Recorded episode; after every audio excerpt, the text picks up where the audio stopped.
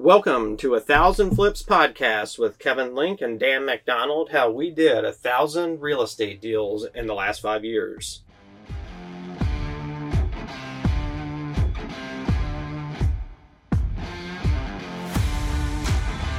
All right.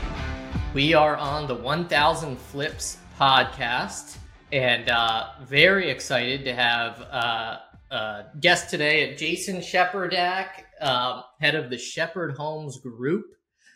Uh, incredibly successful real estate agent in the Washington, D.C. area. And today we are going to dig into what he has done to uh, get him where he is.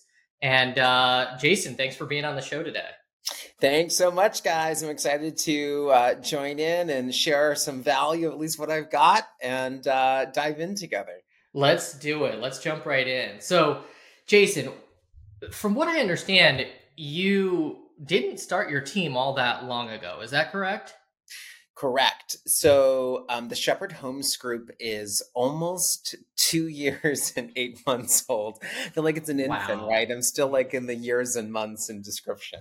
So not even three years. Correct. And what what kind of production? What did you guys do last year? What are you projected to do this year? Yeah, so I mean, it depends on where you look. I think Real Trends had us at 266 million last year. Um, my numbers are a little bit less than that, so thank you, Real Trends. We made it into Real Trends top thousand team in the country. That's a good mistake, right? I'll take uh. that all day long. But um, you know, I would say right now around a quarter of a billion dollar sales team is kind of where we're at. Wow, and you did that in less than three years. So yeah, two two years and what did you say, 10 months ago? Eight months, yeah. Eight months. So, what were you doing two years and nine months ago? So, two years and nine months ago, I was still a store manager for Target, running the local Potomac Yards Target while running our small real estate team. It was me, uh, real estate admin, um, a contracts manager, and then one support agent, is where it all started. I had scaled my sales business to around a $38 million a year business. Um, and just realized that holy tamale, I needed to scale up something to be able to continue to work a 50 hour week job, which I was really devoted to at the time, and still start this team. And so it came out of a need of necessity, but it also came out of a need of wanting to create something different because I had previously been on many real estate teams. And I just felt like the industry was changing and it all aligned in that moment where I needed to create something of my own, hence the Shepherd Homes Group. So, when did you actually start in real estate? So, real estate sales firmly, I would say about seven years ago. I've always been in real okay. estate in different aspects, flipping, investing. I had a home staging business at one point, but as a full time real estate agent selling real estate, I would say seven years. Okay, so you started in real estate seven years ago. Yeah. Um, so you had four years under your belt. You're doing business, but you've also got a full time job during that time. And it was just under three years ago where you said, "Hey, I'm opening up my own team." And what was um, your production like from your last year while you were um, still working your job uh, to your first year as as the team leader? Yep. So around thir- mid 30s, so 32, 36 million in volume. That last year I was kind of a solo agent with that small support structure team. And then the year that we started the Shepherd Homes Group, we did 76 million the next year. So it was mm. immediate, almost double in volume. Um, the year after that, we basically doubled again and were around 165 million in sales that second year. And then again, had about another 100 million increase to about a quarter of a billion um, that last year. And so this year is a mix. I mean, we all know what's going on in the marketplace. We're up year over year, but we'll see where we land. It's hard to say in the market right now. That kind of growth, um, three years in a row, is really i mean i've never seen it i've almost never heard of it happening what do you attribute that to Oh man, there's so many things. So, I mean, we can get like the generic answer out of the way, which is which is the hard work piece. But I like to use a description of grit, which is a bit different than hard work. Like hard work, everyone works hard, right? There's different aspects of hard work. For me, grit comes from my athletic days, where it's like I used to be a competitive ice dancer. If you're like bored of this podcast, just Google me and go to Google Images and find the figure skating costumes. But you know, at, at that level of athleticism, like I remember my coaches telling me to do like another run through of an exercise again when I was already exhausted and I could barely do it. But like they would ask me to do it 10 more times and that is like grit the ability to go beyond what you're able of doing and um, not gonna lie it's been a lot of weeks of you know working seven days a week up at 6 a.m going to bed at midnight or 1 a.m and that kind of grind to build the team that fast and that's mm-hmm. a big mm-hmm. piece of it that i think a lot of people miss it's not just talent not just opportunity it's a lot of hard work um, and I would say the second piece is um, staffing up the support staff side of the business and ensuring my personal production was leading the way of the sales team. Um, and then allowing us to ensure we had the resources for me to produce really significantly and then have the resources I need so that everybody onboarding to the team had the same resources to scale. And it was that combination that I think allowed us to grow a lot faster. Um, I wanted to ask, yeah. um, I guess both now and over the last couple of years since you've had the team, what um, was your personal production and how much came from the team? Yeah, so I've always led the way in personal production. So last year was a record for me. I sold just over 108 million in sales uh, in personal production last year. Um, and this year I'm on track to probably do like 125, 120, 125 million in personal production for the year. Hmm. Um, and that's a big piece that I see different with us than other sales organizations where once a team gets to a certain mass, I feel like the team lead is really starting to pull off personal production. Um, which I have found leads to less opportunities uh, in that scalability piece because I'm able to take a lot of our income and revenue from the team and dump it back into growing the business because I have such high personal production. Mm-hmm. Um, and so throughout growing the team, um, the first couple of years, I was just over 50% of team production. And the team was really supporting personal production. And it was last year that that started to really change. When the team was able to surpass my production. And this year the team is is crushing me. They're really Yeah, I mean you're still making up. up like you're still making up a huge amount of it, but yeah. yeah. it does seem to be going down a little bit on a percentage basis each year, um, which I'm sure is your goal. You probably want yeah. the team selling more than you. I do. I really enjoy selling real estate, and I I think it's a privilege to be able to sell as much real estate as I do, and I and I'm really thankful for that. So every time I feel busy, I look at Ryan Serhant uh, and, and what he's doing and other leaders, and they always say like the number one thing you want when you're busy is to not be busy. And the moment you're not busy, the number one thing you want to do is to be busy again. So right now, yeah. I'm happy being busy. yeah, I mean, I think a lot of business owners can relate to that sentiment. So yeah, yeah. That, that'll probably keep you in the game for a long time. Hopefully, until I burn out, I guess we'll see. So you mentioned um, the importance of support staff um, allowing you to scale your team. So what support staff um, has been where where to get the highest leverage with support staff? What have been like the critical hires that have allowed you to grow? Yeah, so I think that's such a powerful question. Um, so one thing that I've done strategically, which has been very helpful, is have contracts management be third party and not in house. And so we've always had like a third party contracts manager that's paid per file, which has been a uh, piece of our business which has not been a variable, right? So these TC companies, we use a very small TC company with just five TCs, but like their ebb and flow of change doesn't affect us, right? We don't have to worry about staffing or anything there. So managing the file and delegating it once it's under contract has been a constant uh, delegation piece for us that's allowed us to leverage without having the ups and downs of staffing. So that's a very important thing that we've done. Um, the second thing, which I feel very blessed on, is the very first admin I ever hired who was part time. Um, you know, is somebody that was able to scale into a much bigger role. So I always tell people to go super big on their first hire and identify somebody that can be a leader of your organization from day one. So that for me is Sharon. She started as a part-time admin on an hourly position and now is today salaried with a bonus and a you know long-term retirement plan and helps lead the organization um, and that scalability in that first role was essential. And then as we've grown, we've always hired before the need. So, like, for example, this year we knew that we needed marketing coordination. We knew marketing would be harder in 2023 going into 2024. And we knew leads diversification. And now, as a team of 21 agents, we knew we needed more support. So, we hired a leads and marketing director in Q1 of this year, which is leading the charge of team growth and productivity in Qs two, three, and four. So, those are the two kind of big forecasts hires I would make that have been really helpful. Um, With respect to Sharon, what yes. what does she do?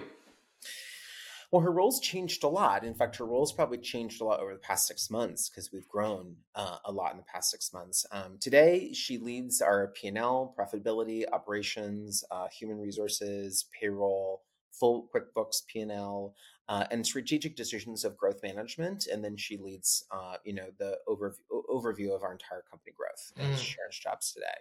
Uh, and then below her, we've got a big support staff, operations uh, support, listing coordinator, runner, leads and marketing director, ISA, uh, and then a lot of support virtual staff and all those roles for redundancy, plus our contracts team. So it's a good. It almost sounds like she uh, is sort of like a chief operating officer I'm going to change your title there eventually. okay. Um, so we're layering on some leadership team um, right now, and definitely she will be the CEO of our company eventually. But I'm not going to give her that title yet. We need to grow. Okay, still got to earn it a little more. Okay. yeah. Exactly. And then um, with the marketing uh, specialist, marketing manager that you hired this year, how's that been going? Yeah, I think um, a hire that would make later in team growth. I think we've grinded through and doing a lot of it on our own, but um, just the scalability of time and leverage was the reason why we needed that hire. Um, previous ISA, um, and it we just realized we had so many inbound lead opportunities that were being missed that needed follow up, and uh, there was not enough of us left. So we're feeling stretched, and that person now has dramatically made impacts on conversion um, lead opportunities. Uh, right now, we're reorganizing our database, which is 7,000 contacts deep that's getting categorized. Um, we also even have a third party coach that we've hired uh, for a chief marketing officer integrated into our business for the next four months. Mm. And together, they're basically revamping a new marketing strategy for team growth and saturation in 2024, which is going to be a different year. I think we're all heading to mm-hmm. a very different year next year, and we're planning for it now. So you touched on something there that I think um, all listeners are going to be interested in, and that's lead gen. Yeah. So you mentioned um, going into this year, you needed to have a really diversified um, uh, platform for lead generation. Can yes. you talk to me about um, about your lead generation? Um, where are you getting your leads? How are you yeah. how are you doing so much business? It's a great question. So we always start with the big one, which is SOI. You're like, oh, you're an SOI based business, and I think the reality is you cannot scale with just SOI.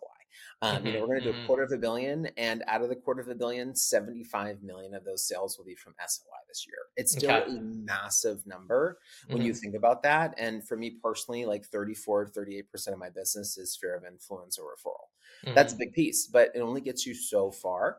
And I believe that real estate's a compound based business. So the more deals you do each year, the easier it is to do more deals the following year, and it compounds on itself. Um, so with that, where our, our, leads are bucketed into three categories. So one is referral based leads. This is referral partners that we have nationwide, referral based platforms like Homelight, um, Effective Agents, Fast Expert, all of those portal websites that you pay referral on. It's a huge source for us. We've worked really hard ranking there. Um, and, and that's category two. And then category three is paid lead sources, which primarily for us, um, we do the Zillow, we do the Realtor.com, and we do have good returns on both. Believe it or not, mm-hmm. a lot there's a lot of hate there, but mm-hmm. like Zillow's running a 400% ROI for us this year. Wow, that's huge amazing. numbers. Um, but then uh, we're transitioning to leads that we can control. So there's so many platforms you can pay for, and we do pay for them, but we're really transitioning into what the future is, which I believe is Google. And so right now, um, we're focusing with a third-party marketing agency to work on very targeted and specific campaigns that run a cycle of follow-up ads, so initial ad click, and then follow-up ads, almost like Ylopo does. But instead of using a third-party company, we're creating it ourselves so that we have control of our business. Mm-hmm. Um, and I just kind of urge everybody to say the future of real estate is being control of your business, not using other businesses to control yours. And that's what we're focused on in 2024 and 2023. So, with your new um, Google uh, efforts, are they working so far? Yes. So everyone knows that Google LSA launched, and like when Google Local Services actually launched the Google page, everyone jumped in the bandwagon. It's been hard to be a leader in that space. Uh, we're probably closing six to eight deals a year from Google LSA, so it's immediate good return. Um, but the next phase for us is how people find us online, and so um, I'll layer one more piece on there, which is geographic ownership. And so the other piece that we're doing with our Google is a in the ground geographic leadership, which is signage. So road sign directionals and like in the ground campaign, and then a mailing campaign, which is a farm of about 5,500 homes, and then a layered Google campaign of advertising in those same zip codes. And that's like the trifecta layering. And then we're also leaders on all the major platforms, Homelight, Effective Agents, Fast Expert in those same zips as well. And so our goal is to kind of create this omni channel coverage of a geographic area that we're known in. Uh, and that is where Google can be really effective. Um, and it's just starting to work. We're starting to get a lot of inbound phone calls now where people are calling us, which is amazing. And sometimes they find us on Google and then they find my Zillow page and they call me directly from Zillow. So, and that's where you just can't have one source. You need to realize that one source might lead to another platform that might lead to your social page because they saw you on Instagram, they call you. And that's the piece that people are missing is that you got to be everywhere because one click leads to three clicks, which leads to a phone call. That's what I want everyone to take away.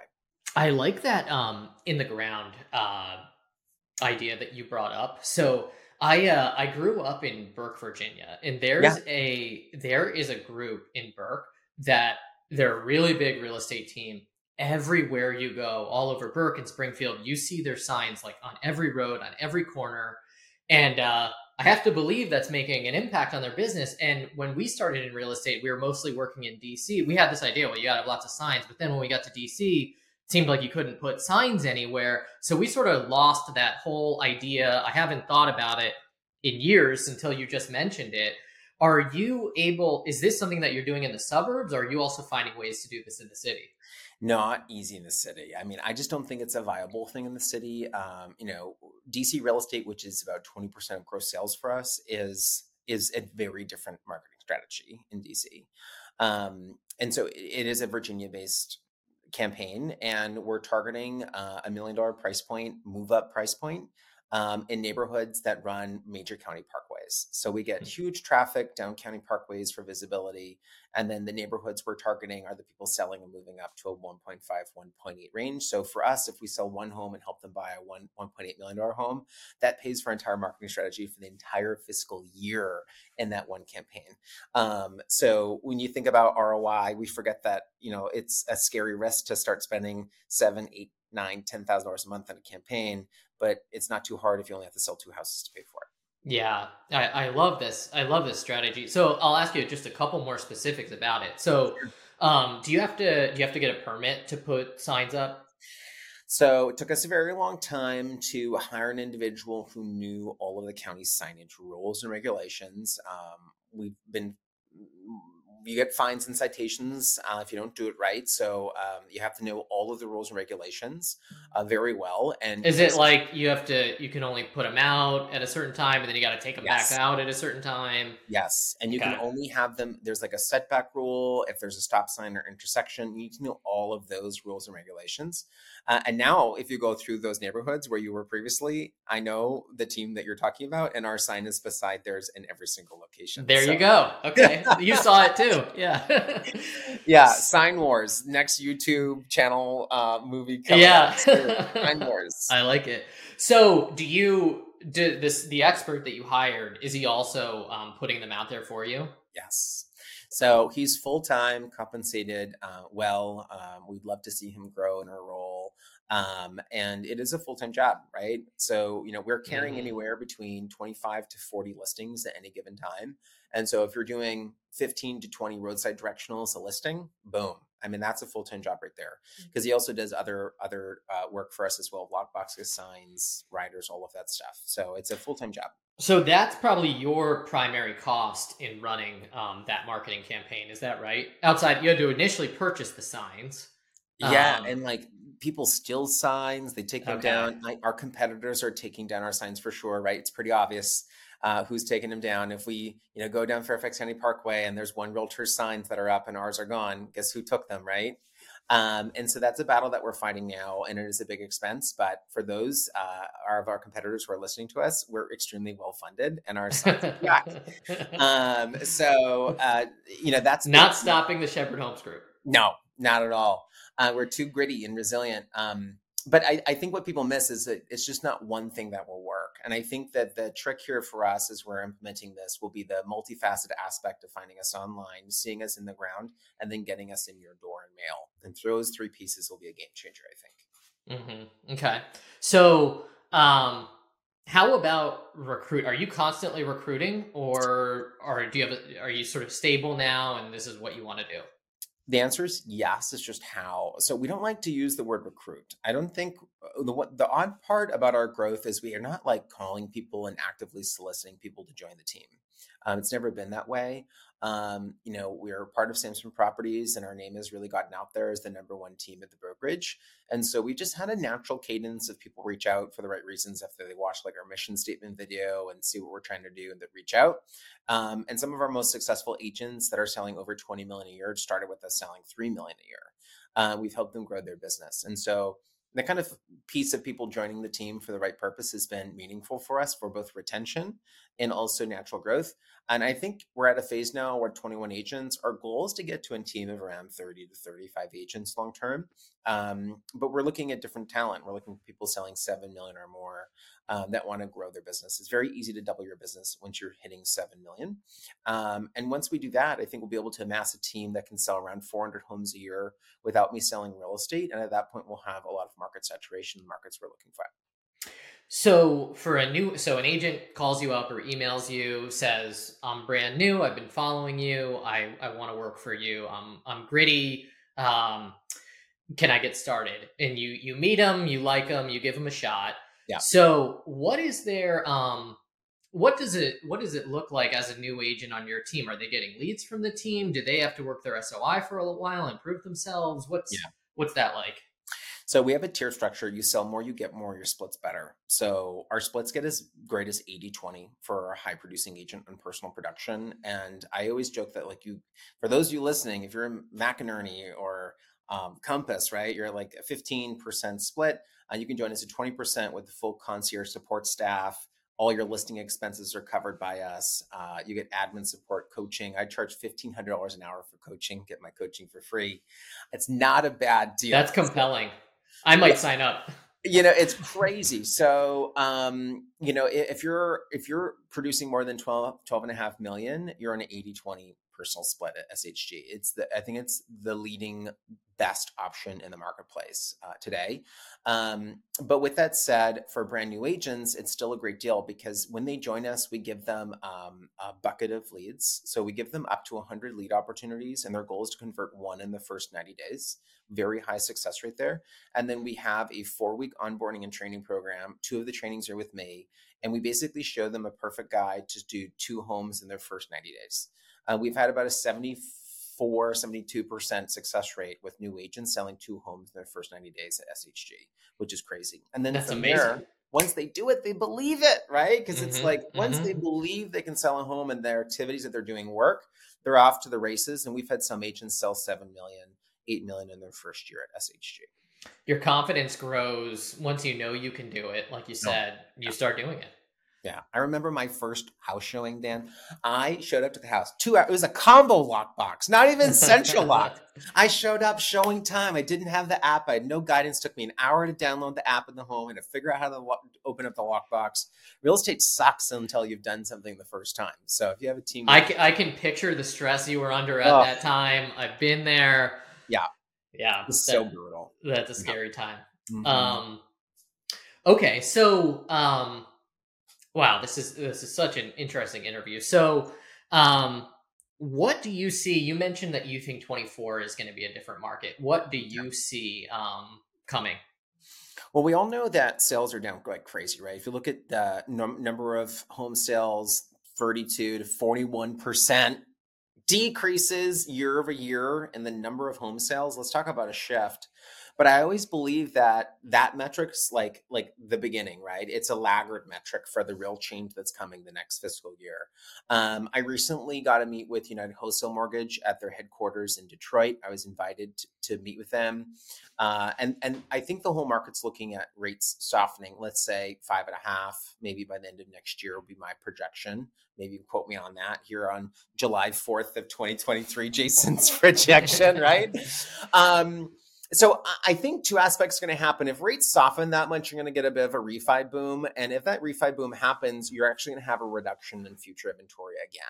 And so I want to remind everyone if rates drop, more people are going to refi and more people are going to choose not to sell in the future. And so I think we're going to see a continuance of restricted inventory and it tighten further through 2024, which means that people And I guess have- accompanied with that even higher prices. Absolutely, yeah. So if anyone thinks prices are softening, I I think that you're joking yourself. Um, and we're not talking nationwide. Like I joke, like I'm only quoting stuff in Maryland, D.C., Virginia, right? That's the only data that I know. It's important. Well, yeah, nationwide, huge changes left and right. But in the DMV, there's so many people who own a lot of real estate, have a lot of money, and they don't know what to do with it. That's the opposite spectrum than a lot of America right now. Um, and so we'll see a tightening of inventory, less inventory available, more buying power as rates drop and prices increasing as we go into 2024. However, the need of what people are going to want is going to really change. I think condos would be very soft. I think anything in the condo rental market is going to be very soft because there's a saturation of new construction inventory for rental buildings as these larger companies look at real estate for returns. Um, and so I think there's going to be a surge in townhome and single family need. I also think there's going to be a push back in the sit in the office. I'm here at my office complex, parking lots full every day. I cannot find parking. And I think the resurgence of back to the office is going to hit harder in 2024 as business gets harder. And as a result of that, anything that's close to an urban market is going to be much more expensive. That's my forecast. So, based on that forecast, um, what are you doing differently or what are you planning to do uh, in order to capitalize? Yeah. So I think the target market that we're retargeting for our geographic farm, that kind of aspect that you mentioned, is the geographic location we're forecasting as a huge need in 2024. So we're kind of leaning into what we be uh, a shifting market focus so that we can get the listings and also the move up buyers. And we're focusing on a price point that is more resilient to a market change, which is over 900,000 in the DMV. These are people making more than a quarter of a million dollars per year in personal household income, people that have equity in their homes and market shift doesn't impact them. In fact, they have more opportunity in time of market shift than anything else. So that's one big focus we're doing. A second big focus we're doing is we started the Virginia Property Management Group in 2022, leading into 2023. So we have an amazing PM company now. Um, we already have a lot of doors under management. We're actively looking to buy other PM companies. Our goal mm. is to create a three to 400 door PM company by the end of 2024 to lean into the fact that people are going to want to rent their homes instead of sell. Wow, I had no idea that you were doing this. So I uh, guess a lot of here, here's an opportunity to to plug Virginia Property Management Company. So yes, what's it like to work with you guys? Yeah, so I think the difference is we have licensed realtors managing all properties instead of having like a salaried person managing the property. We've got state of the art software. We use a great online uh, tenant portal. Um, you can check us out, virginiapropertymanagementgroup.com. And um, on there, it's just a one stop shop for everything. And then all of our contractors and resources that we use to list properties, we're using to rent properties. So, higher mm-hmm. quality rental product, great flat fee pricing, which is market leading, especially in the luxury high end market, flat fee pricing. And Can you tell us what the pricing is? Yeah, so it's flat fee. Our gold plan, which is comprehensive, uh, it covers absolutely everything you'd ever want for PM manager, is only two fifty a month. Uh, then we've got silver at two hundred dollars a month and bronze at one fifty a month, leading the lay in almost every price point in regards to what the management fee is. And then we've got the economies of scale of having a full staff already in place to manage our listings that manage our rentals. You cannot beat it. Yeah, and that's then, that's smart. It seems like sort of an easy addition to make to the business. so easy and it's been easy to staff up. And so I think there's an opportunity to do PM so much better than what PM has done uh, in the industry. And so our goal is to kind of create uh, a new market shift and, and take on that market as well. So I want to ask you a question. Um, if you don't feel comfortable answering, understand. But I I have um encountered property management um, situations in the past where uh, the homeowner um, was required through their contract to list the home with the property manager, mm-hmm. um, and so it sort of became off limits because they it was almost like they effectively signed a listing agreement by signing this property management agreement. Yep. Is that how your agreements work? Have you gotten Absolutely. listings as a result? Absolutely okay. not. So it's so funny. Like one of my scripts is I've never been fired before. So why would I have an agreement with a termination clause? I, every single listing I've signed, every single buyer I've signed, there's no termination fee unless we are carrying a renovation cost on the project, right? Where we use our concierge program, we'll do any renovation up to $100,000 to be paid at closing. Wow. Those have a termination clause because I've got a lot almost, of money on the line. Exactly. So, of course, there's going to be some recourse if we don't sell the property. We need to be repaid for that. But otherwise, there's not. And it's the same thing with all of our PM. We're here to build amazing relationships, build trust and a friendship that's long lasting. And if we do a great job, which we're convinced we will, why would you not list with us? I, th- I, I like that approach. I think uh, I was just thinking that you know if you do yeah. a good job, they know you're a real estate agent. They're probably going to list with you. You probably don't need that clause in the PM contract that requires them to list with you. Yeah, exactly. And I think in the end, if you don't want to list with us, it's probably for a good reason. That's probably best for all parties. Yeah, yeah, I agree. So you mentioned um, spending sometimes a hundred grand on people's oh. houses to get them ready. Don't remind me. so you must be doing some serious due diligence first before uh, before outlaying that kind of cash. So can you tell me about that? Are you doing a title search? Are you putting a lien on the house? What What are you doing to protect yourself? Yeah, so I think um, it's a very simple process. Um, three steps. One, we look at equity, and so we we shoot for five times equity of renovation value. So if you are doing 125,000 uh, or if you're doing a $25,000 renovation, we're looking for $125,000 in equity in the property. So we know we've got an equity reserve with the client that we're servicing. Um, we have a second uh, promissory note that gets signed by uh, the landowner or property owner, along with the listing agreement, which gives us the right for repayment, um, which is a simple document that's entitled to the listing agreement. And then they have to use our preferred vendors so we can manage the project, right? We can't pay for renovation that they're using their own contractors on. And those are the three basics, and it's super easy. Um, almost a million dollars worth of renovated properties uh, since we started Shepherd Concierge the beginning of last year. Um, almost every single property we touch, we end up updating, and we've netted our clients. My gosh, Dan, I should come up with a number. That's the number I should have in my listing. That's what you need. Amount of money yeah. Make clients, and we did a record sale in Annandale. Um, almost uh, within the past 12 months, listed a home for 850, sold it for 895. 145,000 over asking. Used our full Shepherd concierge program, 38 grand of our own money in that property to prep it for sale. Netted them an extra, netted them basically an extra 110, 120 grand. So, are you putting a deed of trust on the house? No, it's a, it's a simple promissory note. It does have a personal guarantee, which is very important. So, for anybody lending out money there, if you do a promissory note, you need a personal guarantee in addition to the promissory note. The personal guarantee basically surpasses any any rights that you have and guarantees repayment on any assets that you have. And um, we obviously have a great legal team uh, that's free to our clients, but also our legal team uh, notes in there that uh, you know the person we're lending to waives the right to trial and jury and retains our attorney as counsel. So, so just curious, in a worst case yes. scenario, you renovate their house and then they say, "Hey, thanks, but I'm not selling," and yep. so, and so you're you're freaking out. You know, yep. you don't know how you're going to get your money. They go and sell the house without telling you. Yep. If nothing's recorded, you, have got to you've got to go on this chase forever, right? Or no. or is something recorded so that when the house it's sells, tied into listing, so you can't end our listing agreement unless we're repaid in full. So if they're relisted, we just send our listing agreement promissory note to the title company, and they're they can't close. There's the lien that can't be removed. The home is unsellable. And what? but what if they sell it off market?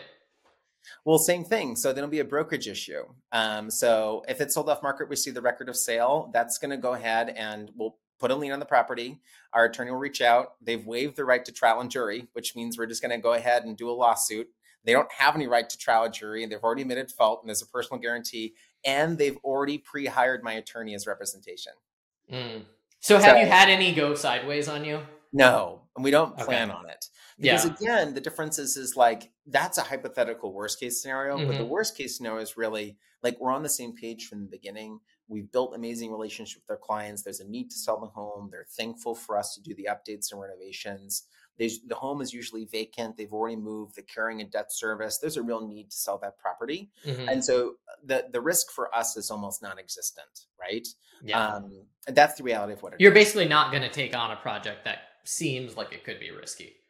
Correct. Yeah, yeah. correct. I think Absolutely. yeah. I mean that makes total sense. Um, Yeah, I, you know, if you're taking, if if if Jason, you yourself are sort of examining the details each time, and, and it checks all the boxes, um, then it's probably a pretty low low risk venture. I think so. Yeah, I, I think so. Um, and we even say that, like, you know, they cancel listing agreement. We have no termination fees except for repayment. So I always joke, I can go renovate your whole home because you said you're going to list it and then not sell it and then just repay me for your discounted renovations because I can do a reno for 30% less than the client can. So, you know, maybe one day that'll happen. But, you know, in that end, maybe we have a great friend and an updated house and they'll refer us. Hey, and even still, you got paid back. So, exactly. yeah, it worked out fine. Exactly. Okay. Um, interesting. So you've got real estate, you've got property management. Yep. Real estate sales and property management. Yep. I'm sure you've got some other things brewing. What else? Yeah. What else are you doing to so to build this? We're we're our goal is to basically control and own and provide a level of service in every aspect of the real estate transaction that is something that we own, operate, and can control.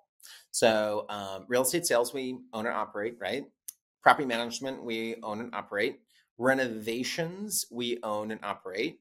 New construction, we own and operate. We've been doing uh, condo development now in the city for some time, and our partners in luxury single family homes here in Northern Virginia. So we can build a house for a client if we need to. Um, so we've got that uh, as well. We have a joint venture title partnership. So we've got mm-hmm. title, and that includes a lot of additional free attorney services and things like that. And then the last piece, and probably the future for us, is then mortgage. Uh, and that'll be the next piece. So somebody can come to us, and the five big pieces of real estate that someone needs, we can take care of from start to finish. Um, and then, oh, I, so I guess six, which is home design. So we also have a design service for Airbnbs and renovations where we have some design partners that will be hired flat fee to design, curate, purchase, and uh, put a home together for any Airbnb person or anybody looking to get their home designed as a standard service at SHG. Wow! And uh, how many people have how many people have you helped with design so far? Not a lot because it's expensive, but yeah, yeah. Uh, we have done a good amount of Airbnb setup for people looking to buy Airbnb and just turnkey set it up. Um, that's part of our kind of flat fee purchase structure when they buy an Airbnb product with us. Okay. Yeah. Um, I remember last time we talked, or one of the last times we talked, you mentioned a project that you were purchasing in Georgetown. Ah! How's that going? Okay. Uh, everyone who wants to renovate a home in DC, uh, they should talk to you or I first with all of our experience. It's challenging. I've got a great neighbor who is hired an attorney to review every piece of my project. So mm, this is where nice. you need to be diversified, everybody. So I purchased this amazing deal in Georgetown back in October of last year, and it'll be until January of 2024 that it'll take to get my plans approved. Over mm. a year. Wow. Um, exactly. But that is one of the best deals I, have ever purchased. Purchased it below a million. It's a huge project, putting about 800K in, but it'll be about a million dollar profit structure on that one deal.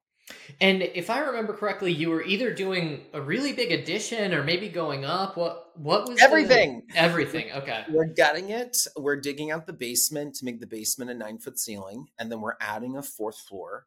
We're also building a garage with a ADU dwelling on top with a one bedroom rental, so we can have the basement as rental space and the ADU as rental space, and then have. A so it's effectively a three unit. Technically, yes, but for us, it'll most likely be a nanny downstairs and then a rental in the back to always add some additional income. Almost every property I've bought, I've got an extra way of making money off of it. Uh, this is what I do. nice. So, yeah, in Georgetown, which for anyone who isn't familiar with the market, it's a historic district. Mm. Um, doing the kind of work that you're talking about uh, very difficult to get approved. So you are confident all of this is is gonna go through.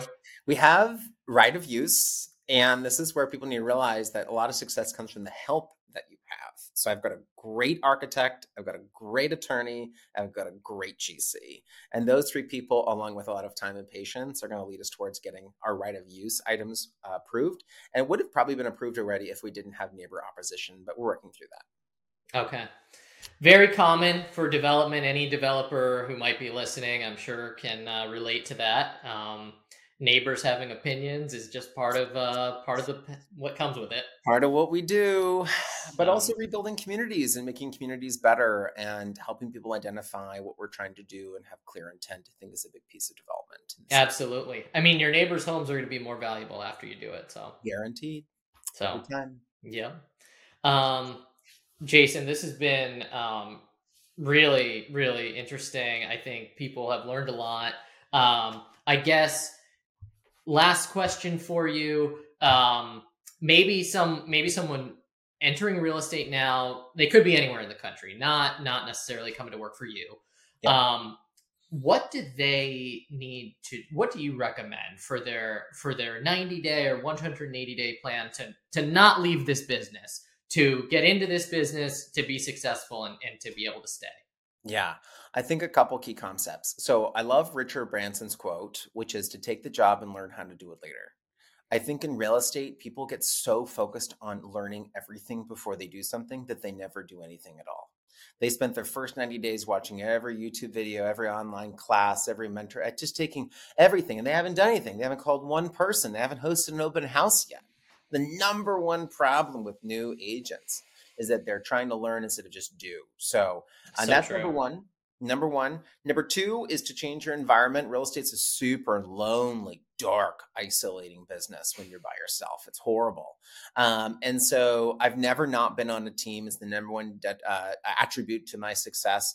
And so join a team instantly because you're going to surround yourself with people doing the right activities that you can model and follow and work for for free uh, and be able to learn vastly more quickly. So that would be number two. And then number three is I would write down really clear goals and model out key actions you're going to force yourself to do and create a real calendar. Um, I cannot tell you how many real estate agents I coach, and I ask them, "Well, what are you doing this week?" And they're like, "It's a hope, wish, and a dream. Nothing's on their calendar. No routines. No one's telling them what to do. There's no accountability." And so, map out a calendar, and even if that calendar is like just mentoring or watching people, I don't care what it is. Map out your week so you've got a 40 to 50 hour week scheduled as a real estate agent, and hold yourself accountable to it. If you do those, do those three things, if you don't sell 12 homes in your first year, it's your fault, and no one else's. I, I love that. That is such good actionable advice. I think um, each one is really important. Um, I remember we hired uh, we hired an agent on our team who um, it didn't know a lot. Um, she she was a natural salesperson, very outgoing, very hungry and aggressive. She got a lot of listings very quickly. She told me about what was happening in the listings, and I was pretty frightened because um, she she seemed like she sort of started running before before yep. um, she knew how to walk. But at the same time, I give her a ton of credit because yep. she came in and started making money and started doing deals, and through the deals, she started to learn. And now she's much better at sort of transaction management and, and client management. But um, I think it's so true about just Dan. I've done like I don't know how many home sales I've done, like six, seven, eight hundred sales or something like that. I am still mind blown that I'm learning and I don't know what to do sometimes. I mean, sometimes I feel the same way it's like I've done so many complicated deals, and then I get like a trust and estate issue. I have a seller that dies mid transaction, and then I have somebody putting a lien on the property out of nowhere. I'm like, I don't know what to do. I, need like six attorneys to find out what to do.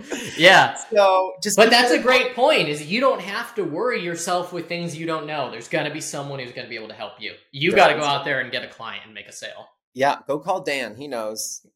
I'll I'll try, but uh, Jason's probably the one to, to call on this podcast. So, Jason, if somebody wants to get in touch with you after hearing this, um, what's the best way to do that? Yeah, you can just email me, jason at shepherdhomesgroup.com. Don't go to my website. You'll be trapped in a sales funnel and my sales team will call you. Email me directly. Find me on Instagram or Facebook. Add me there and message me is the easiest way. Okay, awesome. All right, well, thanks so much, Jason, and uh, we'll talk to you soon. Sounds great. Thanks, everybody.